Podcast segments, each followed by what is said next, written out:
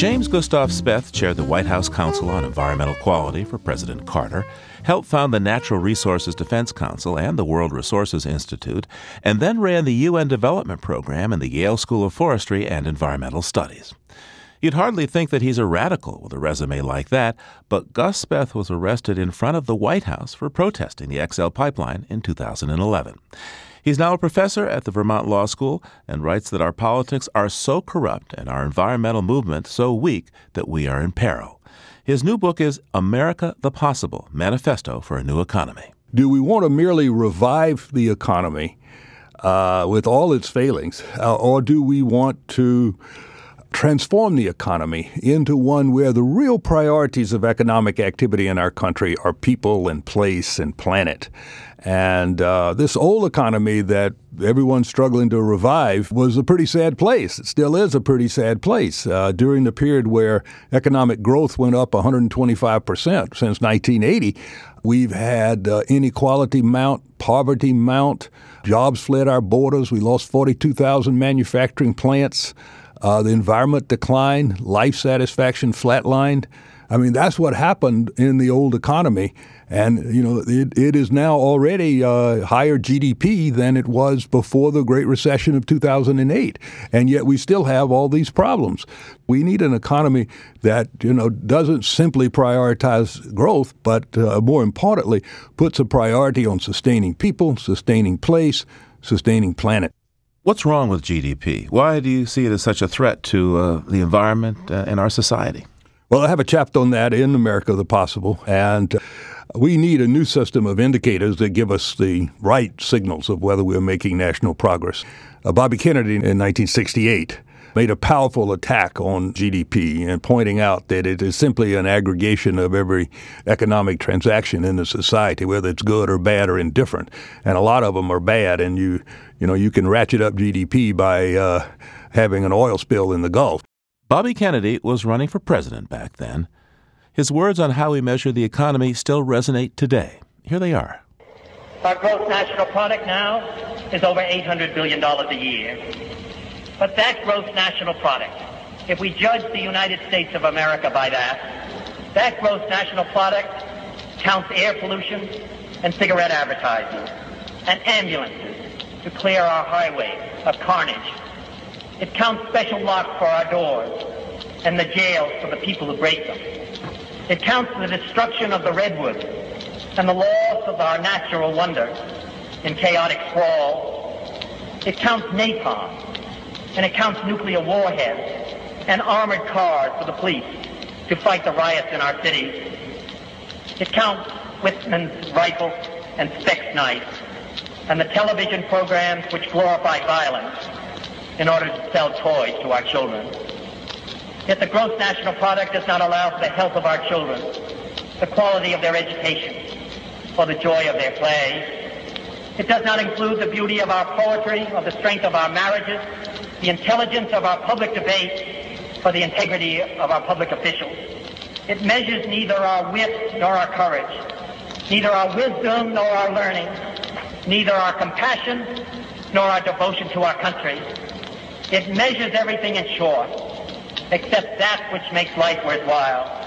And it can tell us everything about America, except why we are proud that we are Americans. Just months after he gave that speech, Bobby Kennedy was assassinated. And GDP is still the measure of America's success.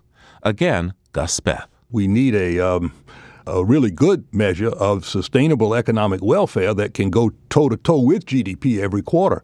And there have been efforts to do that, and what they show is that during the past few decades, when GDP per capita went up and up and up, on average, you know, uh, life satisfaction and genuine progress indicator measure uh, flatlined during that period. Let's talk about money. In your book, America the Possible, you're quite critical of the way that uh, money is created in this society by banks. Detail to us what's wrong with that process and how you would change it. Most money that's in the society is is created by bank uh, debt when people take out loans from banking institutions. So it gives the banking institutions tremendous power. I mean, money is a system of power. and um, the banks determine who gets money. And overwhelmingly, the process of investment in our society is chasing the highest financial return. That leads to many things that are highly destructive, such as investing in mountaintop removal and uh, tar sands and other things, which the big banks are doing now. And it leads to severe underinvestment in real social and environmental needs that um, don't yield a high financial return. In a new America, how would we address social inequality? I think compared with Europe, for example, we have a very weak unemployment insurance program. Uh, it reaches a smaller percentage of the unemployed and it compensates for a smaller percentage of wages. We could certainly improve our unemployment insurance program. We could certainly improve the minimum wage program. And through other means, including tilting the collective bargaining process and unionization process back towards organized labor, which we've tilted away from dramatically uh, in recent decades. And of course, the tax structure needs to be changed. In 1928, the top 1% of earners had about 24% of national income. It went down by the mid 70s to about 7% of national income. But now it's gone all the way back up again to about 24% of national income. So, one goal that we ought to have for our society, in a way a minimum goal, is to return to the kind of uh, income equality that we had in the mid 70s. Not a terribly radical proposal because we were there at one time and it was a better place. And how does this affect the environment? The environment and the equity issues uh, go together. People that are economically insecure find it really hard to uh, address environmental issues when they you know, have more pressing concerns with their pocketbooks. And when you try to do something like impose a charge, easily called a tax, on carbon emissions, and people see that that could raise gasoline prices and energy prices, and they already are having trouble paying those bills, they become opponents of doing the right thing to save the planet's climate. So we need a, a more just economic system, and I think that would provide the basis for a more rigorous uh, environmental protection. Now, in your career, you've worked closely with elected officials. Uh, President uh, Jimmy Carter, you chaired the Council on Environmental Quality for him, uh, Bill Clinton. You've been close to electoral politics. In your view, what's wrong with our democracy now, and how do you think we should fix it? Well, we certainly have um, what I call the creeping corporatocracy and, and plutocracy. You see the plutocracy, the money taking power in our politics uh, every day now. Corporations uh, spend a lot more on lobbying than they do on campaigns, a lot more. We always have known that corporations were the principal economic actors in our system, but I would say that they are now the principal political actors in our system. And I think there are things that we need to do. We need to start by securing the voters. People automatically be registered to vote uh, when they get to be age 18. That's common in uh, advanced industrial countries and uh, we need to make voting easier, uh, longer uh, time ahead of the election day to vote, have a national holiday on election day. The other big thing we need to do is to enact a type of campaign finance reform that really works. And the latest proposal would be you know, if you make a, a small contribution, $250 to a president or someone running for Congress, the federal government would match that five to one you know, if you had enough supporters, uh, you could raise enough money to run a competitive campaign.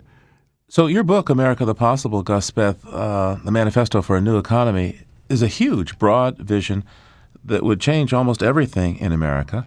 The question is, how do you get there from here? If the political system is broken, how can you get political change? Well, I want to make a prediction, which is that when this election is over, there are going to be so many people fed up with what we have experienced in the process that there could well be a confluence of, uh, of interests coming together to enact a set of pro democracy political uh, reforms. I, I think we need an era uh, to revive an era of protest, uh, uh, to revive an era of marches and uh, demonstrations and nonviolent civil disobedience. If it's done in the right way, it can build support and um, it can dramatize the need for change. We saw that with the civil rights movement, and uh, we need that kind of fervor again if we're going to you know, build the America of the possible for our grandchildren. Thank you, Gus, for coming in. Thank you, Steve. Vermont Law School professor Gus Speth. His book is America the Possible Manifesto for a New Economy.